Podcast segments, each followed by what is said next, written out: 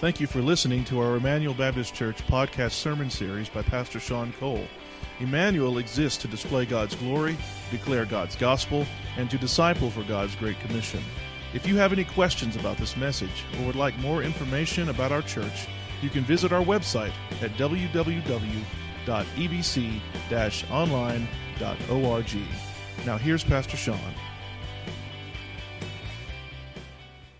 The rest of you, if you have a copy of God's Word, either electronically or physically, however you have it, you can open or swipe or turn or turn on. John chapter 13. John chapter 13. Many of you may have remembered the story back in 2014 there was a man named Frank Bourassa from Canada. He made headlines for claiming to be the world's best counterfeiter. He was able to produce a $20 bill that fooled authorities. The Secret Service agents were astounded at how realistic these $20 bills looked. And he spent two years studying how to make counterfeit money. He went online to the Secret Service website and he studied intensely how to produce fake money. In 2012, the Canadian police seized $1 million worth of $20 bills. He was arrested. Now, they thought it was probably some huge crime syndicate, some organized crime outfit, because it was so intricate. But they traced it back to this one man, Frank Bourassa, who was so skilled at making these fake $20 bills. As a matter of fact, he produced $250 million worth of fake money. Now, here's the ironic thing about it he only served six weeks in prison, paid a $1,500 fine because he handed over the $200 million to the authorities. They still don't know where the other $50 million is, circulating somewhere out there. Now, Frank Bourassa was a counterfeit artist. He was an expert at faking money. He fooled everyone around him, even the secret servants, agents that were trained to see uh, the, the differences. They actually said that to the naked eye, these $20 bills were something, something to behold. They were so, quote unquote, realistic looking, but they were fake. Now, what comes to your mind when you think about the greatest counterfeit of all time? The greatest faker in all of history the one who was the biggest hypocrite that fooled everybody around him. We think of none other than Judas Iscariot, the ultimate betrayer, the ultimate faker, the greatest counterfeit of all time Judas. Now, last week, we began John chapter 13, and Jesus washed the disciples' feet. In that amazing display of servanthood and humility combined with sovereignty, Jesus donned the towel, bends down, and washes the disciples' feet, washed Judas's feet. And Jesus gave it as an example for us to follow in how we would humbly serve others with that same type of, of compassion. And yet, Jesus gave a warning as he was washing those disciples' feet. Let's look at verse 10 for a moment in John chapter 13. This was what we looked at last week, but I want to remind you. In, in verse 10, Jesus said to him, The one who is bathed does not need to wash except for his feet, but is completely clean. And you, that's plural, you guys are clean, but not every one of you.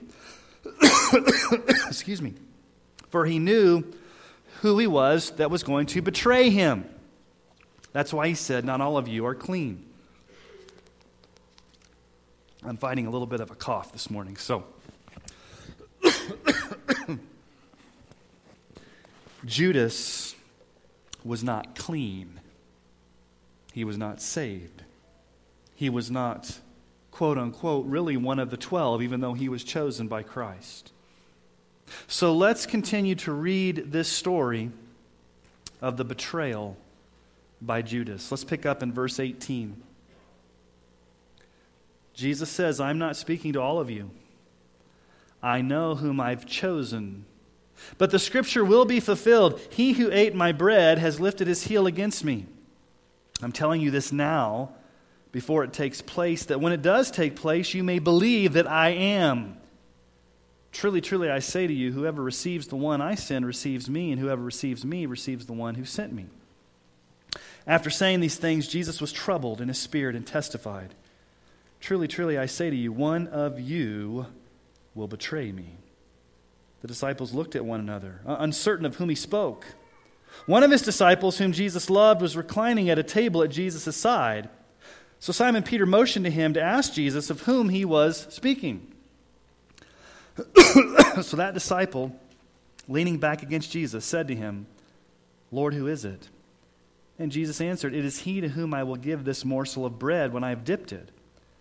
So when he had dipped the morsel, he gave it to Judas, the son of Simon Iscariot. Then after he had taken the morsel, Satan entered into him. Jesus said to him, What you're going to do, do quickly. Now, no one at the table knew why he said this to him. Some thought that because Judas had the money bag, Judas was telling him, buy what we need, buy what we need for the feast, or that should something be given to the poor. So after receiving the morsel of bread, he immediately went out, and it was night. Here's the main thrust of this passage of Scripture. Here's the main point that needs to be driven home. It's simply this you cannot hide hypocrisy from the sovereign Christ. You cannot hide hypocrisy from the sovereign Christ. In this passage of Scripture, we're going to see the sovereign Christ on full display, and we're going to see hypocrisy on full display. So let's first explore the sovereignty of Christ. You cannot hide hypocrisy from the sovereign Christ. Notice the shift in tone. Notice how verse 18 starts. Jesus abruptly says, I'm not speaking to all of you. I'm not talking to all of you. There's 12 of you here, but I'm not talking to all of you. I know whom I have chosen. I know whom I have chosen. Christ has chosen some of these 12 for salvation and for service. And there's a type of, uh, of choosing that's not necessarily self for salvation. There's a, a type of choosing where God chooses Judas to be an instrument to carry out the fulfillment of Scripture. So he has 12 disciples in front of him, but one of them is going to be the betrayer so that Scripture would be fulfilled. As a matter of fact, Peter, in the book of Acts, when they're discussing who's going to replace Judas, says in Acts 1.16, Brothers, the Scriptures had to be fulfilled, which the Holy Spirit spoke beforehand by the mouth of David concerning Judas, who became a guide to those who arrested Jesus. Notice that Peter said it had to be fulfilled. Scripture had to be fulfilled. It was God's scriptural, prophetic, predestined plan for Judas to betray Jesus. And that's why Jesus says, I'm not talking to all of you. I know whom I've chosen. And then he quotes Psalm 41 9. Jesus quotes Psalm 41 9. I'm not speaking to all of you. I know whom I have chosen, but the scripture will be fulfilled. He who ate my bread has lifted his heel against me. That's from Psalm 41 9. Even my close friend, in whom I have trusted, who ate my bread, has lifted his heel against me. Now, this is a psalm of David. And when David was giving this psalm, he was expressing sorrow how a good friend of his, Ahithophel, had betrayed him to go in cahoots with David's son Absalom to try to overturn the government, to try to overcome the kingship. And so David is expressing sorrow over a close friend betraying him. And so Jesus quotes that particular psalm right here to Judas. The one who eats bread with me is going to lift his heel against me. And we've got to ask the question what does it mean to lift the heel? It's an expression we don't use. What does it mean to lift the heel? Some scholars f- uh, thought that it maybe it meant like a, a mule or, or a horse about ready to kick somebody in the face. Judas is going to kick Jesus in the face, metaphorically. The bottom of the foot was a sign of derision, a sign of, of, of anger.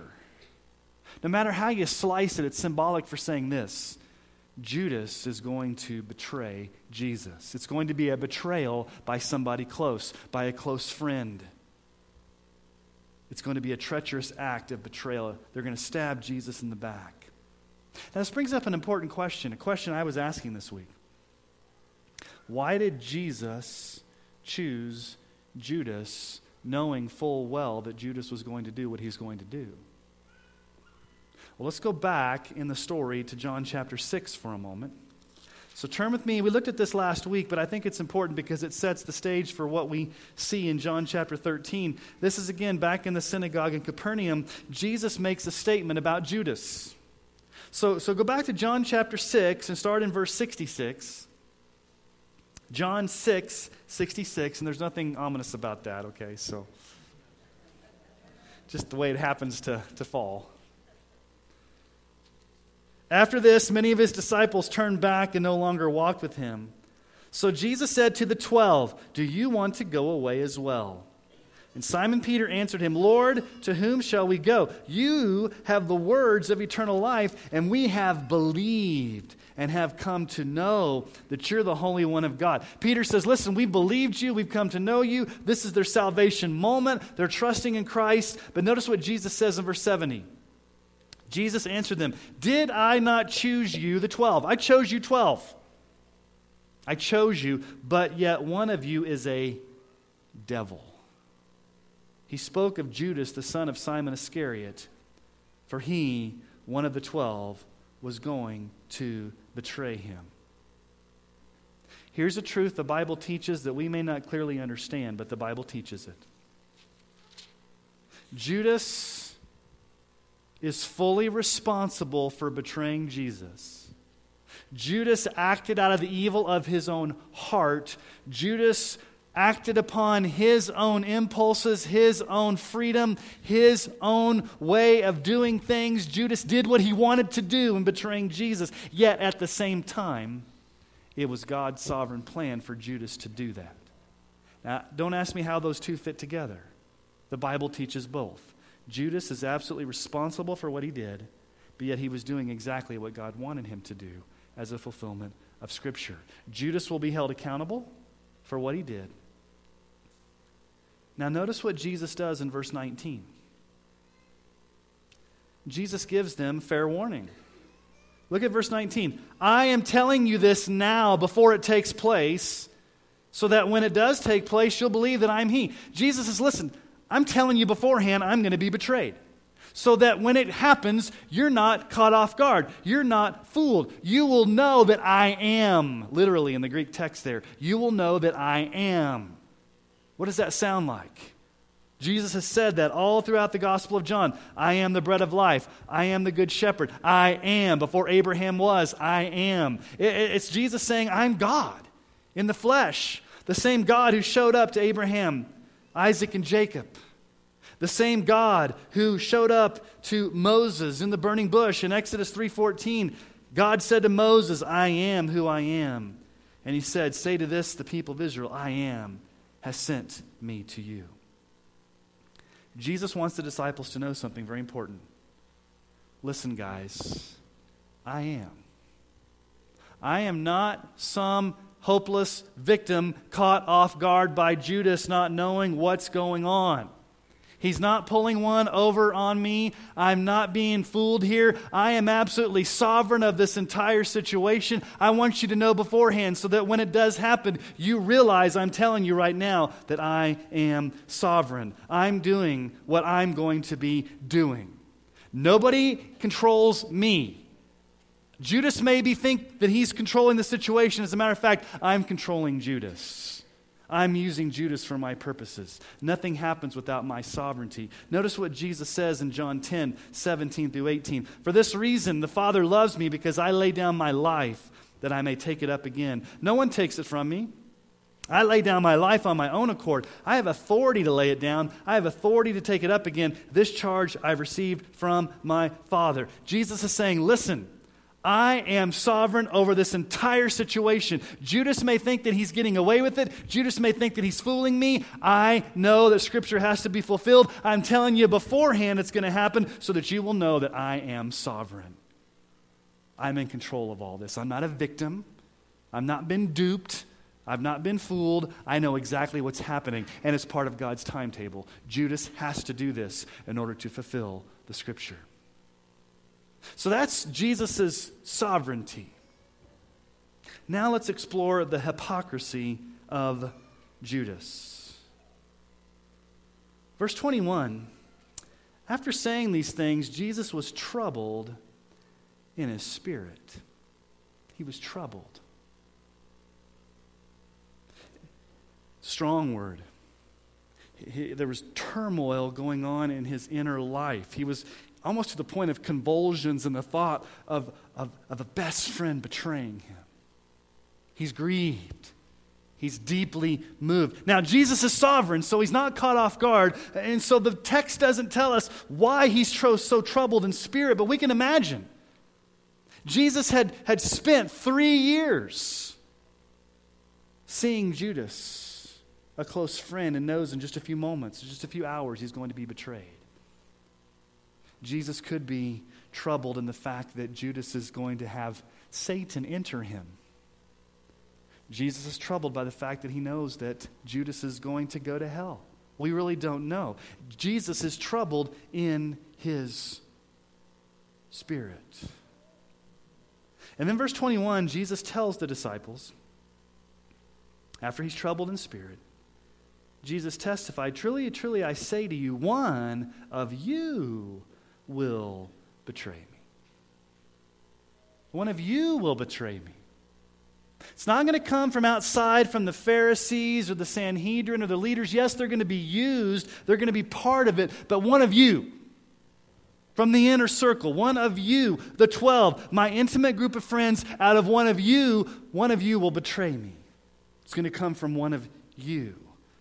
And they're surprised. Look at verse 22. The disciples looked at one another uncertain. It's, a, it's an interesting word in the original language at a loss, perplexed, totally confused. This news was confounding to them. Well, what do you mean, one of us? Now, notice what they don't do. Does it say in the text, Simon, Peter, John, Andrew, and all the, the 11 pointed the finger to Judas and said, Ah, it's him? Did anybody ever suspect Judas? Which means what? Judas was the biggest faker of all time. He was the biggest hypocrite the world has ever known. He'd shared life with these men for three years. He ate, slept, drank, taught, did life with these men for three years. Think about how much he had to fake it all the time. Never let his guard down. He'd become a master manipulator of faking it for the past three years because nobody suspected him. Now, you need to think about how they're sitting in that ancient culture. Don't think of Leonardo da Vinci, like I said last week, with their up, upright at a big table with these tall chairs. No, they're probably in a U shaped with a low table and cushions with their left hand on the table so they can eat with their right hand, with their feet fanned out, with Jesus at the head of the table. And there was a position at his right and a position at his left. These were the positions of honor. Now, the text tells us that probably John, the disciple whom Jesus loved, is probably at Jesus' right, at the place of honor. And we know Peter's not at the place of honor because what does Peter do? Peter's over here and he motions to John, Tell him, ask him, that's the text tells us, doesn't it? What does it say? Not quite like that, but what does it say? Verse 22 One of the disciples whom Jesus loved was reclining at the table at Jesus' side, probably his right side. So Simon Peter motioned to him We don't know how Peter did it. Did he use sign language? Did he motion? Did he whisper? Ask him. Who, who was he speaking about? So that disciple leaning back against Jesus said, Lord, Lord, who is it? Now, here's the thing that most scholars believe most scholars believe Judas was on his left hand side, the other place of honor. Because Jesus could very easily give him the, the, the, the, the bread dipped in the sauce and not have to pass it around the table. And so, as Judas is there in a position of honor at the left side of Jesus, Jesus gives the answer as to who the betrayer is going to be. What does he say? Verse 26 Jesus answered, It is he to whom I will give the morsel of bread when it has been dipped. So when he had dipped the morsel, he gave it to Judas, the son of Simon Iscariot. Now, this is the Passover meal, and we've celebrated a Passover Seder here from time to time. It's when you dip the bitter herbs and you dip the, the, the there's like a little sauce of, of apples and dates or whatever. And so it was when you would dip the bread in this little sauce and then share it with Judas. And evidently, Jesus wasn't going to share this with everybody, he was just going to share it with Judas. Now, you have to understand something here. We think to ourselves, okay, so he dips a piece of bread in a little bit of sauce. Okay, so we got a pita bread and applesauce. What's the big deal? What does it mean to dip your bread in the sauce and hand it to somebody? Well, what's the significance of that? There's huge significance to that. In that culture, when you dipped the bread and you gave it, it was a symbol to the person you were giving it to, saying this You are my closest friend. I love you. I trust you. And I am so loyal to you. What's he doing to Judas?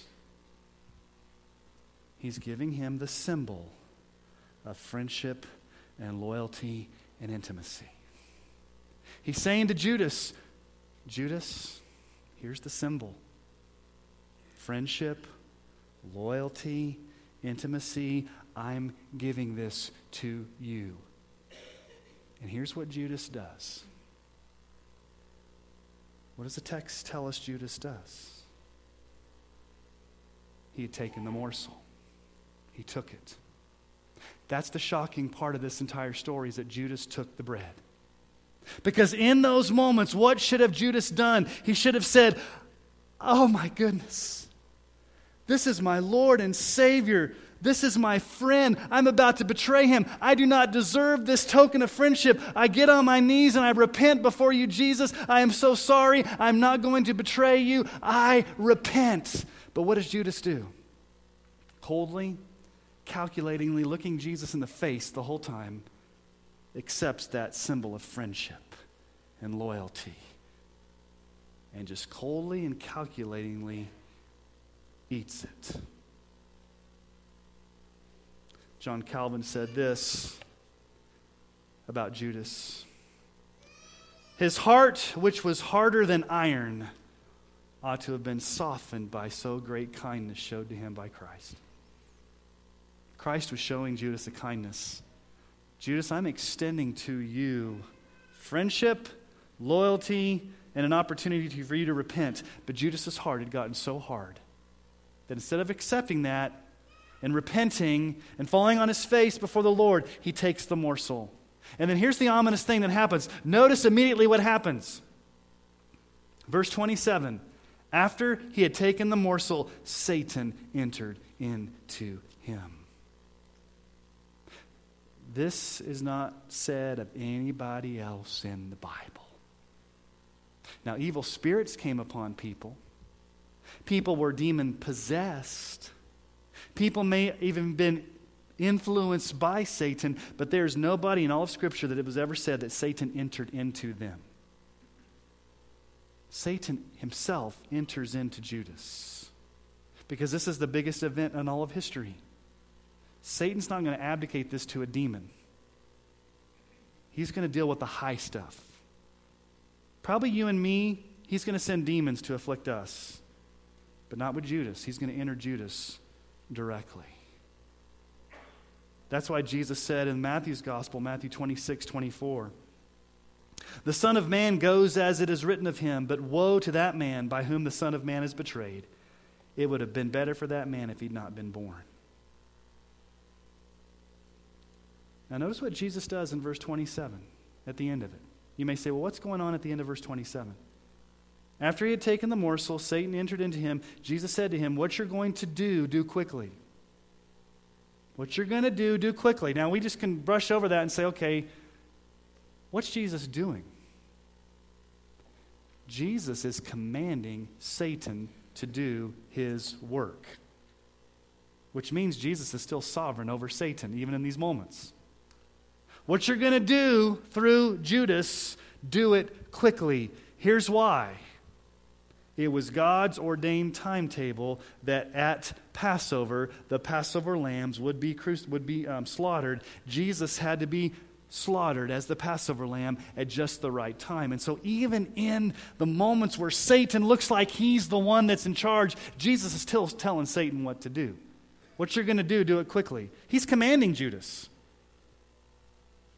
which means that Satan can't do anything without God's permission. Think about Job. Could Satan do anything to Job without God giving him permission? No.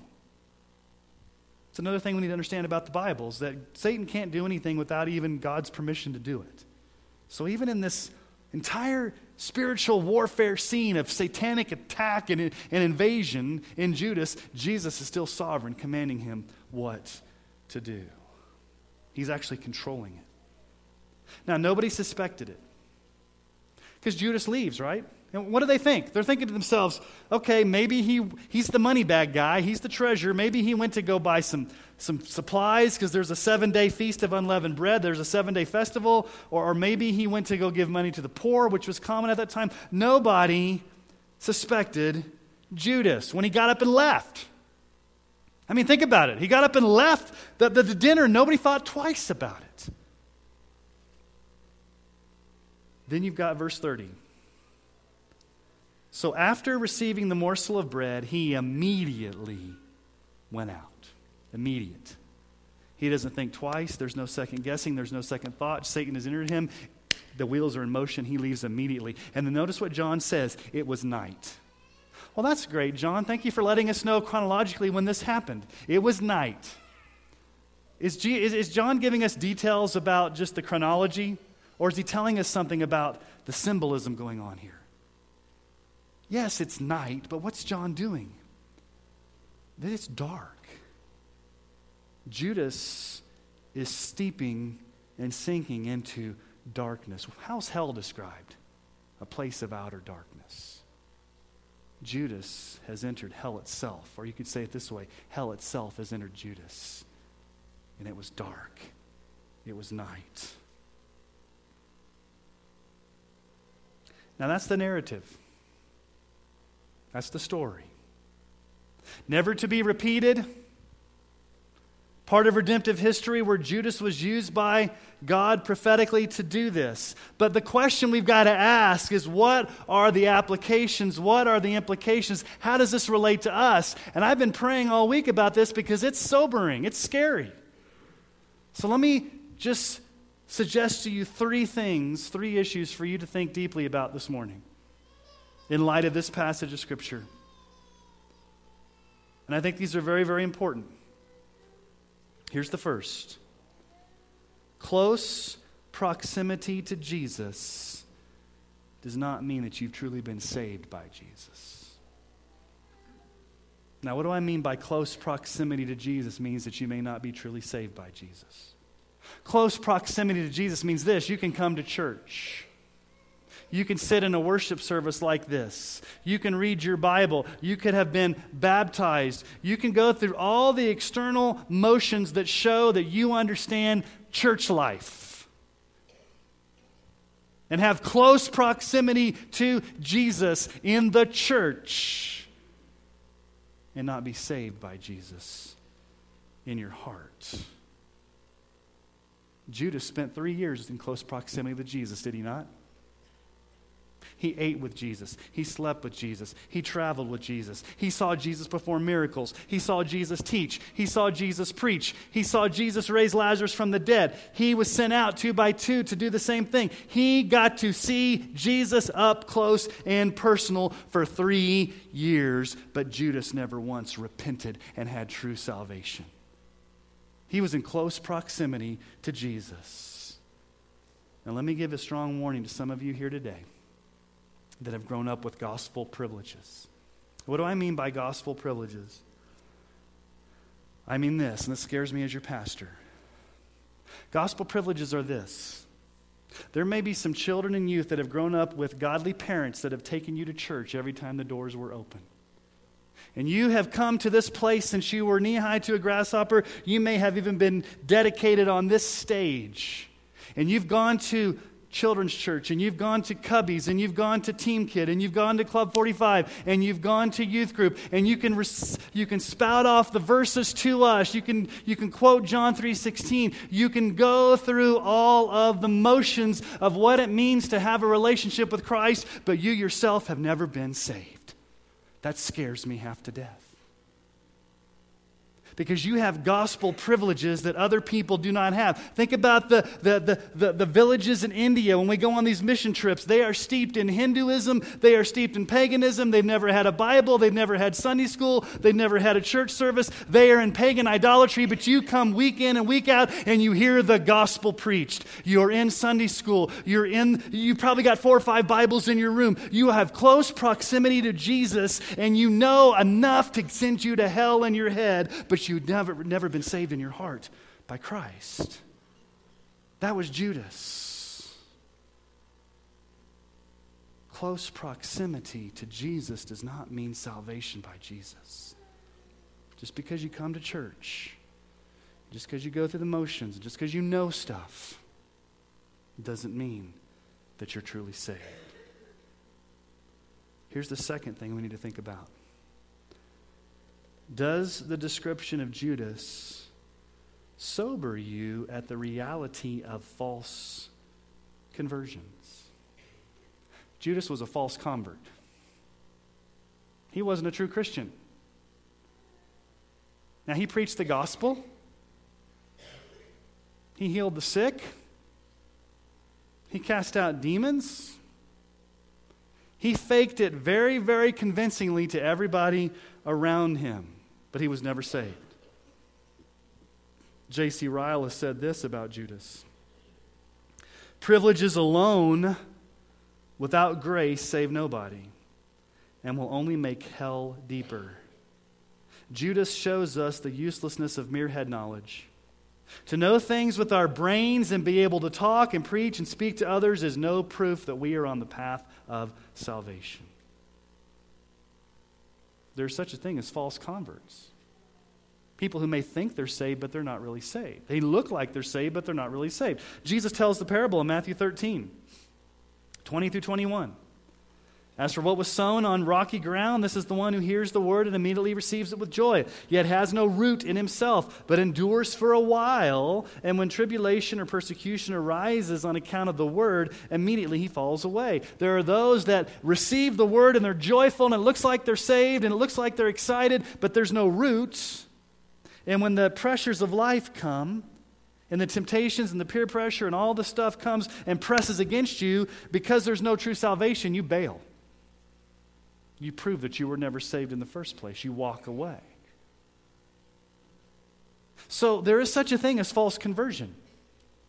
People who go through the motions, go through the motions, go to church, get baptized, say a prayer, raise a hand, walk forward at the altar, whatever you call it, they go through the motions to act like they are saved, but they never have truly been genuinely converted. So there is such a thing as false converts. Judas was a perfect example of a false convert. But not only a false convert, he's a perfect example of a false teacher. Listen to what Jesus says in the Sermon on the Mount in Matthew 7 15 through 20. Beware of false prophets who come to you in sheep's clothing, but inwardly are ravenous wolves. You will recognize them by their fruits. Are grapes gathered from thorn bushes or figs from thistles? So every healthy tree bears good fruit, but the diseased tree bears bad fruit. A healthy tree cannot bear bad fruit, nor can a diseased tree bear good fruit. Every tree that does not bear good fruit is cut down and thrown into the fire. Thus you will recognize them by their fruits. False teachers do not show up with a big name badge saying, Hello, I'm a false teacher they show up as a wolf in sheep's clothing. Paul warned about this even. Here's the scary thing Paul gathered the Ephesian elders together, the leaders of the church in Ephesus. And Paul says, Listen, after I leave, even among you as the elders, there's going to arise false teachers, among the elders. Acts chapter 20. I know that after my departure, fierce wolves will come in among you, not sparing the flock. And from among your own selves will arise men speaking twisted things to draw away the disciples after them. There's false teaching all around. I've got to address something. I addressed this eight years ago, but I got to address it today because the movie comes out just this week. The Shack movie comes out. Now, I have a eight page issue paper out there that I wrote eight years ago. You probably have it from eight years ago, but if not, you can get it. The theology in the shack is heretical, it is dangerous. I'm not sure what the movie's going to be, and I'm not going to fault you if you go see the movie. I'm just saying that you need to be aware that there is not a lot of Christian doctrine in the shack.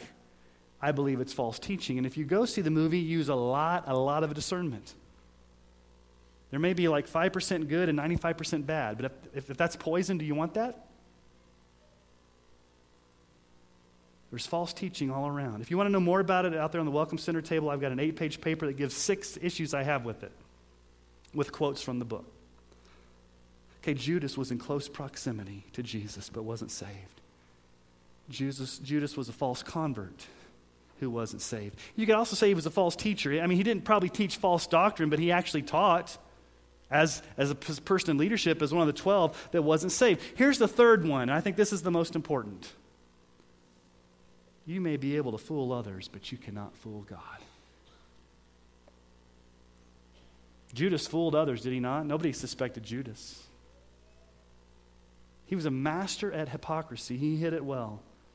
Proverbs 10, verse 9 says this Whoever walks in integrity walks securely but whoever makes his way crooked will be found out. It will be found out. It may not be the people around you, but it will be found out, and God knows. You cannot fool God. With Judas, was Jesus clueless about what was going on? Did Judas pull one over on him? Jesus knew exactly what was going on. There was no fooling Jesus. He actually told the disciples, I'm not talking to all of you. It's going to happen. It's part of Scripture. He knew he was a false convert. He knew everything about him. He, didn't, he wasn't fooled. Judas fooled everybody else, but he didn't fool Jesus. Now listen to this, these words from Jesus in Matthew 7 21 through 23. Not everyone who says to me, Lord, Lord, will enter the kingdom of heaven, but the one who does the will of my Father who is in heaven. On that day, many will say to me, Lord, Lord, did we not prophesy in your name and cast out demons in your name and do many mighty works in your name? And then I will declare to them, I never knew you. Depart from me, you workers of lawlessness. Lord, Lord. You see the, the intimacy with that terminology? I'm calling you Lord. Not just God generic, but you're my Lord, Lord, Lord. I'm sure Judas called Jesus Lord, Lord on many occasions. I'm sure Judas prophesied in Jesus' name and taught the Bible on many occasions. I'm sure Judas cast out demons in Jesus' name on many occasions. And I'm sure Judas did many mighty works in Jesus' name. Judas had the resume, did he not? He was one of the twelve. He was a close friend of Jesus. He was the treasure. Nobody suspected him at all. He was the clean cut guy that nobody would have looked at. Peter, on the other hand, he looked at part, didn't he? Always putting his foot in his mouth, Always talking at the wrong time. Who's going to betray you? Who's going to betray you, Jesus? Well, everybody's probably thinking it's got to be Peter. Nobody thought it was Judas. Nobody thought it was Judas. But what does Jesus say? I never knew you. Judas went to hell as a worker of lawlessness. Judas never repented and believed in Jesus and fooled every single person around him. And Jesus tells this Never did I know you. Depart from me. He tells that as a way to warn, shock people that try to hide their hypocrisy. Hebrews 4:13 says this. No creature is hidden from his sight, but all are naked and exposed to the eyes of him to whom we must give an account. Can't hide from God. You cannot hide hypocrisy from the sovereign Christ which means that this causes us to examine ourselves, does it not? 2 Corinthians 13:5 says this: Examine yourselves to see whether you're in the faith. Test yourselves, or do you not realize this about yourselves that Jesus Christ is in you, unless indeed you fail to meet the test? The scripture is very clear this morning. Examine yourselves. Now, I want to leave you with the hope of the gospel, but I don't want to leave it too, I, don't, I want to be careful how I do this. There is a sobering reminder in Judas that all of us should come out of this place uneasy to see somebody that close to Jesus betraying him, fooling. And I want you to think about that. I want you to examine yourselves. I want you to, to really to think about am I a Judas? Am I, am I fooling everybody else around me? But on the inside, I know that I'm not a believer. Because here's the hope if you repent of your sin and turn from your sin, and if you believe wholeheartedly in Jesus, you will find him to be a perfect Savior. He will save you. You don't have to be a hypocrite anymore. You don't have to be a faker anymore. You don't have to be a counterfeiter anymore. You can own up to Jesus and say, Jesus, I've been faking it for far too long. You already know it, but I'm owning up to it. I repent of that, and I confess that, and I'm going to, the very first time, trust you with my life. And if you do that, you will find Jesus' arms open wide, ready to forgive you, even of that hypocrisy that you've had against him. So there is hope in the gospel that all who call upon the name of the Lord will be saved. Would you call upon the name of the Lord to be saved before it's too late? Judas did not call upon the name of the Lord to be saved. He fooled everybody around him, but he did not fool the sovereign Christ. And you can fool everybody around you and still not fool the sovereign Christ. So you might as well come open because he knows it anyway. Would you confess it to him this morning? Would you repent and believe? Would you examine yourselves? Would this be a sobering warning? That you cannot hide hypocrisy from the sovereign Christ. Let me ask you to bow your heads this morning. And would you just spend some time in prayer, alone before the Lord, asking Him to search your heart? Oh, Father, we come to a message like this, and there is fear and my heart at times as pastor because I don't know the hearts of everybody in the flock. I'm thankful, Lord, that's not my job. I can preach, I can love, I can shepherd, I can warn, but ultimately I, I can't do anything beyond that. Only you can look in somebody's heart and know if they're a faker or not.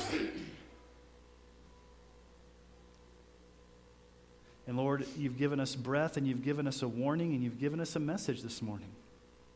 And so we're accountable for that message. We can't leave this place saying, I didn't know, I didn't hear. So, my prayer is that nobody would leave this place with a hard heart. Nobody would leave this place with a coldness. But, Lord, there would be a desperation among us to truly cling to you for salvation.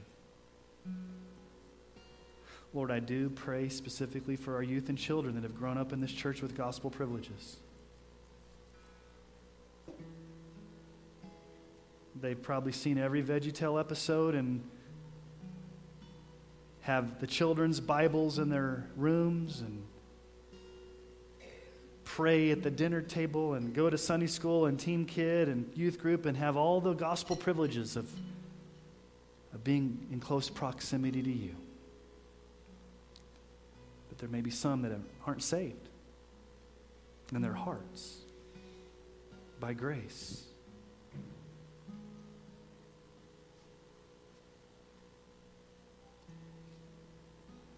Father, would you save our youth and our children in this church?